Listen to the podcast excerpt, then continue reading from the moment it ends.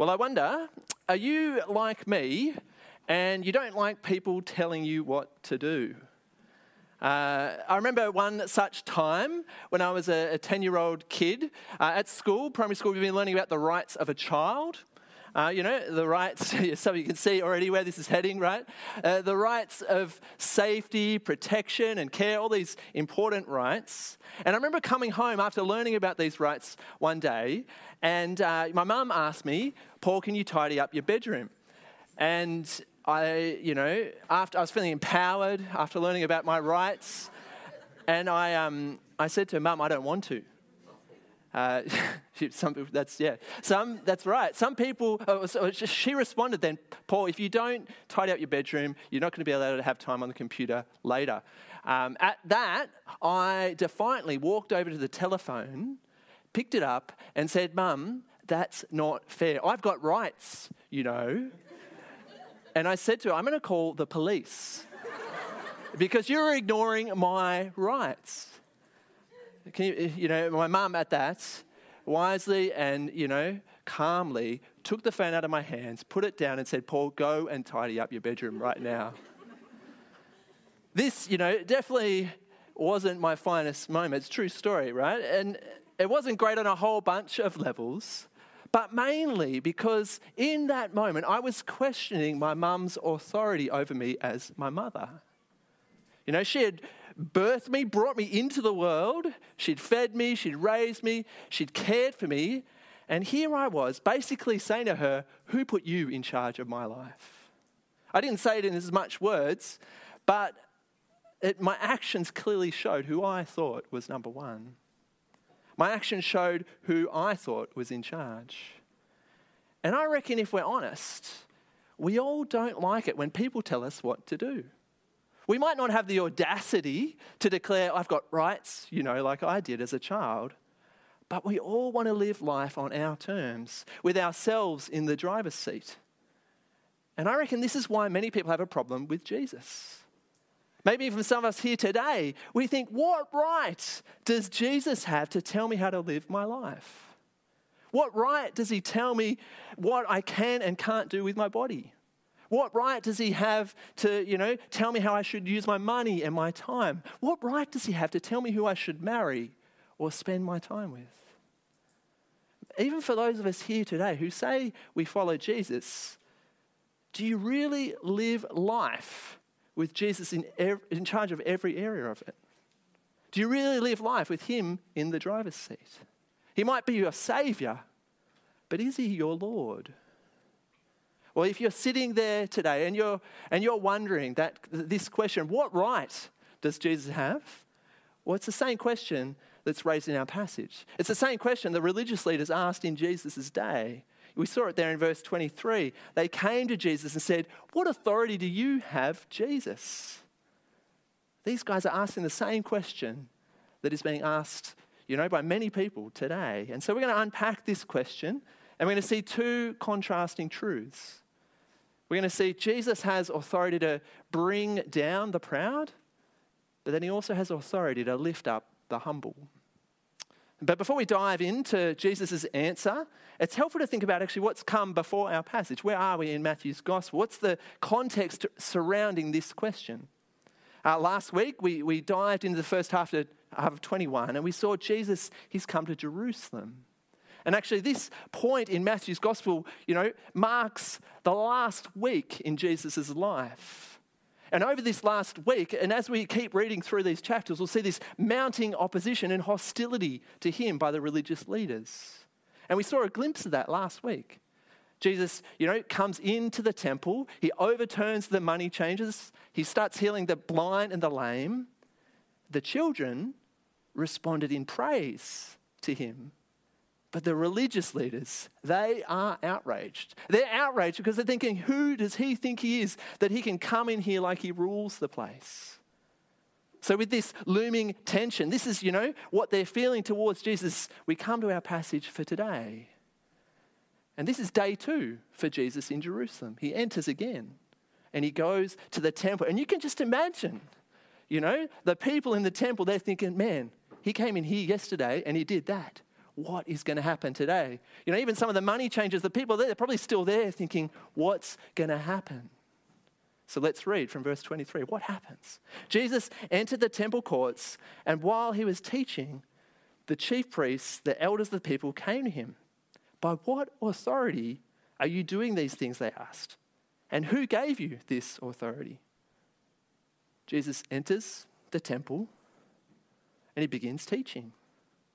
And while he's teaching here, we see that the chief priests, those guys who are outraged, come to him. It's helpful to know these, these guys, the chief priests and the elders, they're the ones who are responsible for man, maintaining religious and civil order in Jewish society. These were the guys, you know, who were the ruling elite for the Jews. They're a group in the society who people looked up to, to tell them what was right, what was wrong. These guys are important people. And the key place where they ruled and were in charge of was in the temple. The temple was the, the epicenter for the, the life and worship for the Jews. Up to this point, Jesus' you know, ministry and teaching, he's just been going around like the backwaters of Galilee. You know, he's been going around to places kind of like Taihape or Palmerston North. But, but here, he comes to Jerusalem to teach. So in the minds of the chief priests and the elders, Jesus has stepped onto their turf. This, this scene, this tension between these guys kind of reminds me of uh, a high school playground scene for myself. At my high school, I don't know if this was similar for you guys, you, you know, you'd kind of sit each day in the same place uh, with your group of friends at lunch and at morning tea. You know, and where you sat kind of depended on where you sat in the, the social pecking order. Uh, and so I, I wasn't a very cool kid, as you might imagine. And so my group, we just got, we got lumped, like we would sit next to the oval, all right, next to the grass, the sun beaming down on us. Wasn't pleasant, but that's, that's where I sat. Uh, but there was this one group, it was the cool group. And man, they sat, they sat next to the canteen, quick access to food. They had a water fountain, and they had shade from all the buildings. And there was this one day, I was walking through this area where they sat, and one of the guys comes over to me and says, "Paul, what are you doing on our turf?" And, you know, I was a little bit taken aback, and he says, "You don't belong here. Did you ask anyone that you could walk through where we sit?" And so I, you know, as the uncool kid I was, you know, I kind of would like just said sorry and ran away. Similarly to my high school playground, Jesus is being asked the same thing by the religious leaders. What authority do you have, Jesus? Who do you think you are that you can come in here and do what you're doing? This is our place. We're the teachers here. This is a, a serious question being put before Jesus. These are powerful people Jesus is taking on. What does he say? Well, he calmly responds in verse twenty-four. Have a look there with me. Jesus replied, "I will also ask you one question. If you answer me, I'll tell you by what authority I'm doing these things. John's baptism, where did it come from? Was it from heaven or of human origin?" Jesus says to them, "You answer me this. Where did John's ministry come from?" Jesus' reply here is brilliant. Jesus here, he's, he's connecting himself with the ministry of John the Baptist. John the Baptist was the, the man who was baptizing people in the desert before Jesus' ministry began. He was the one baptizing and preaching a message of repentance, for the kingdom of heaven was near.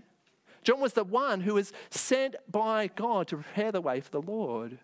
In Matthew three, he alludes to this. He says, "After me comes one who is more powerful than I, whose sandals I am not worthy to carry." So Jesus here, he's pointing to John saying, do you get who John was? The authority that he was sent by? Do you get everything he did in your midst? If you did, you'd, get, you'd be getting who I am. Jesus is the one John was pointing to. He's God's king that has come. But the chief priests and the, and the elders, they're not genuinely interested in what Uh, in seeking the truth. They're not genuinely interested in Jesus' answer. They've, they've already made up their mind about him. They want him to conform to their demands, their desires. They don't want to submit to his authority. They've come with one goal in mind, and that was to stand in opposition against him. But in the end, they're the ones who become undone. They're the ones whose pride is exposed. We see this in how they scramble for an answer in verse twenty-five. They discussed it among themselves and said, if we say from heaven, he'll ask, why didn't you believe him? But if we say of human origin, we're afraid of the people, for they all hold that John was a prophet. So they answered Jesus, we don't know.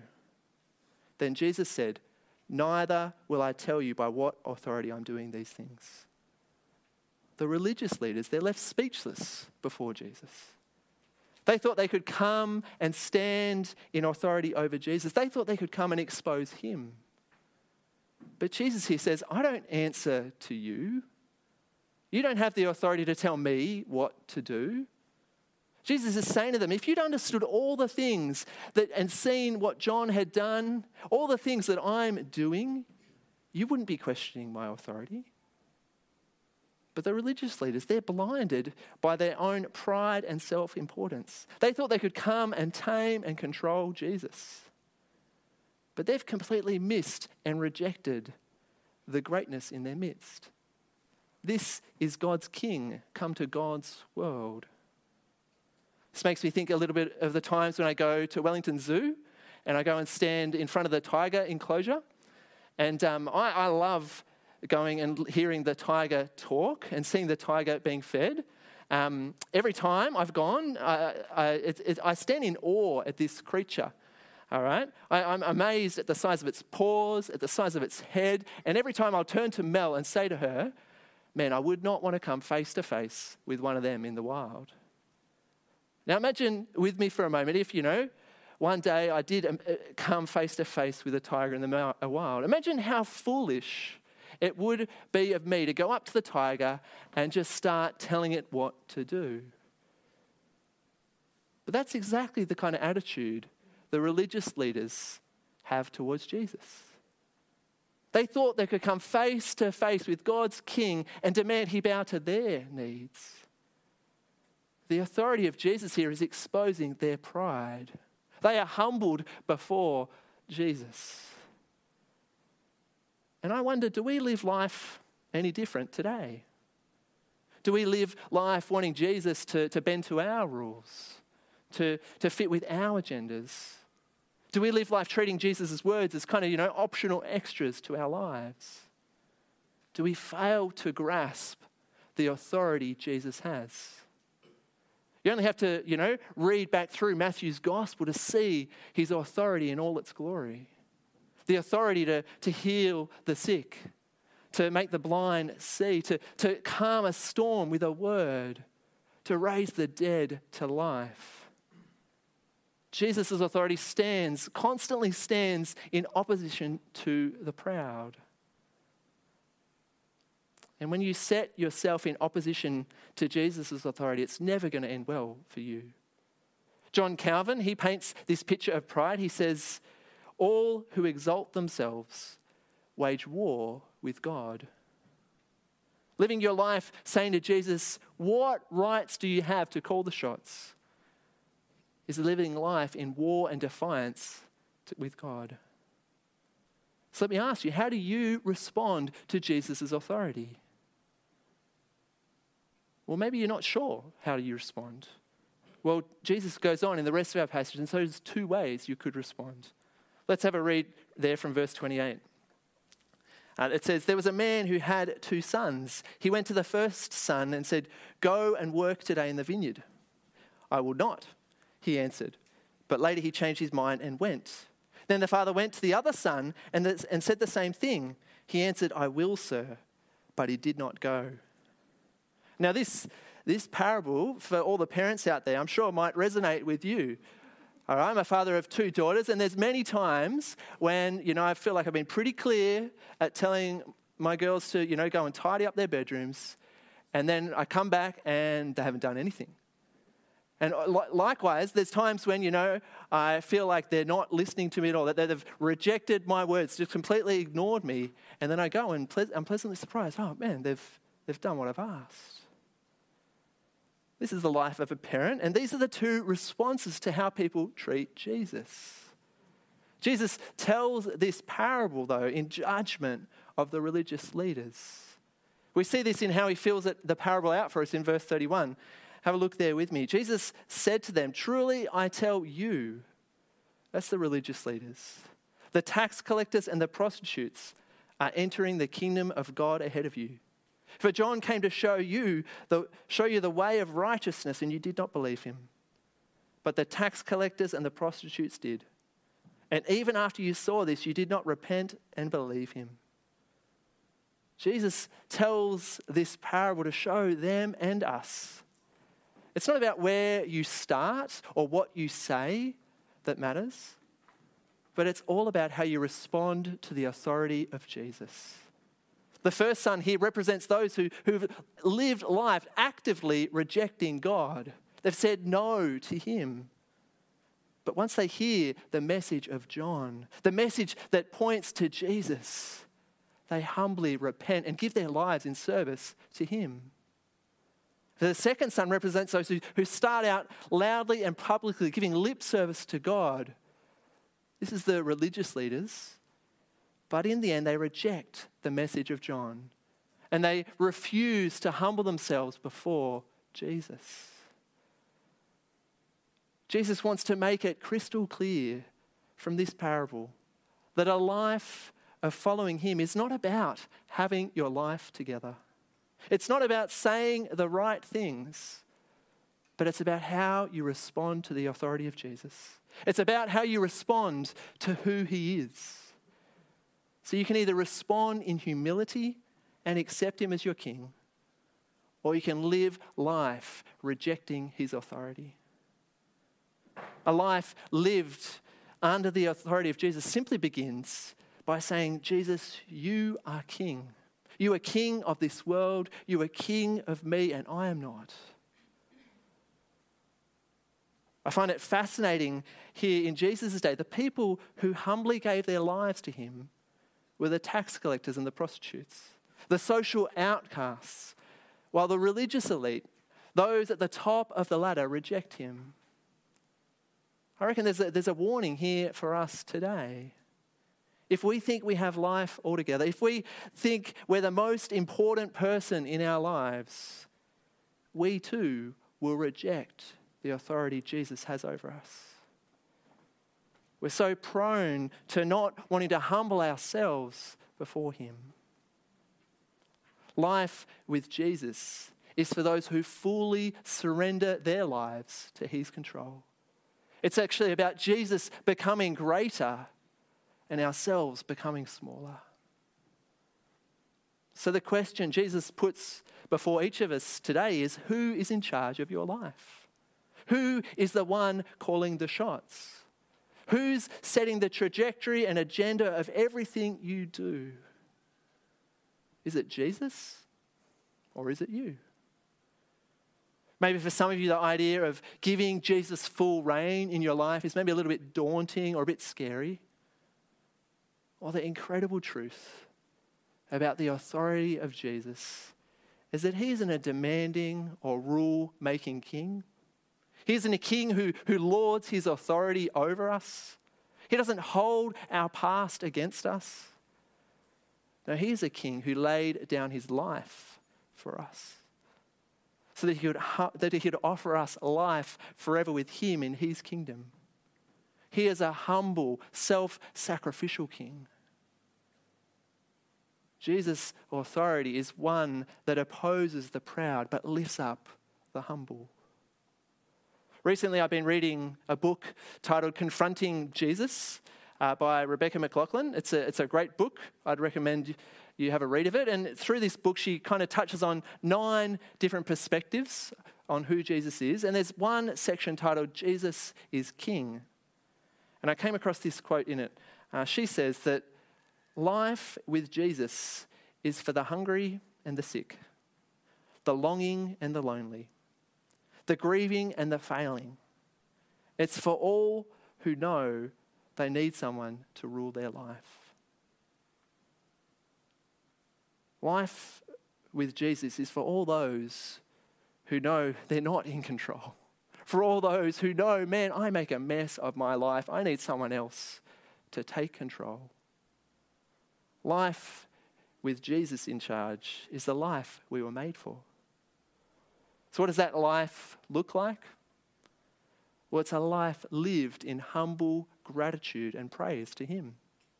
I remember chatting to an older Christian man when I was at uni, and he said the way he tries to live life for Jesus every day simply starts by praying to him.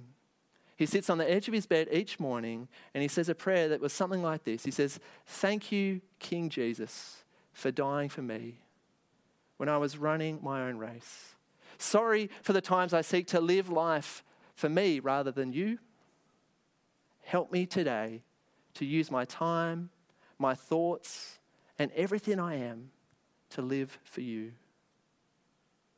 A life lived with Jesus in charge is one which daily dwells on how great he is, daily gives him thanks for the life he has given us. Life with Jesus is about each day humbly recognizing he is king, and what a great king he is. Let's pray.